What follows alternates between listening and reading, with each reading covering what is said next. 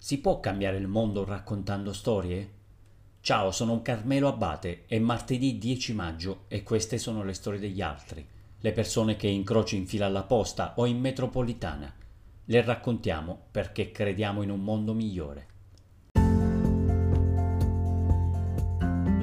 Questa è la storia di Sara, nasce nel 2007 a Modena, in Emilia-Romagna. Viene al mondo con un bel pianto, ma in un attimo si ritrova attaccata a dei tubi. Sara combatte fin dal primo giorno, stringe i pugni, vince la sua battaglia. La mamma dice che è una sopravvissuta. Ha due anni, è una bambina solare, gioca con gli amichetti, qualcuno acchiappa il suo peluche. Dammelo, è mio! Sara non molla, si becca una spinta, sbatte contro il pavimento. Un bel gelato e passa tutto, ma intanto i suoi dentini ballano. Il giorno dopo si sveglia con il viso tutto gonfio.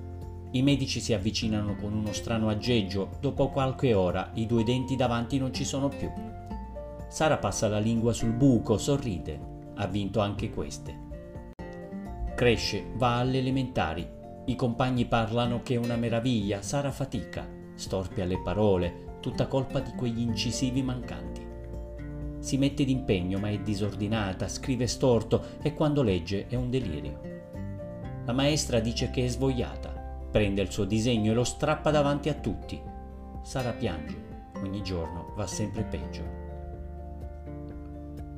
Cambia scuola, inizia le medie, Sara si sforza ma operazioni e grammatica proprio non le riescono. Un insegnante la guarda negli occhi.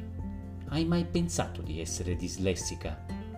Il medico è dello stesso parere, anzi ci infila pure la disgrafia. Sara alza gli occhi al cielo, si arma di pazienza e affronta anche questa sfida.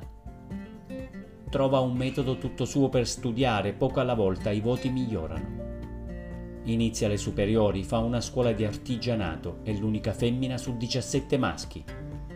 Ci sarebbe da essere intimoriti, Sara invece punta le mani sui fianchi e mette in riga i ragazzi.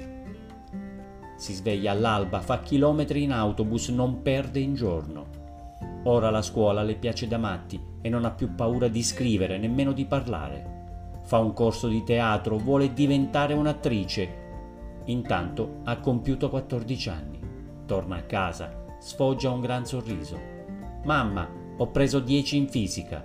Niente male per una sopravvissuta.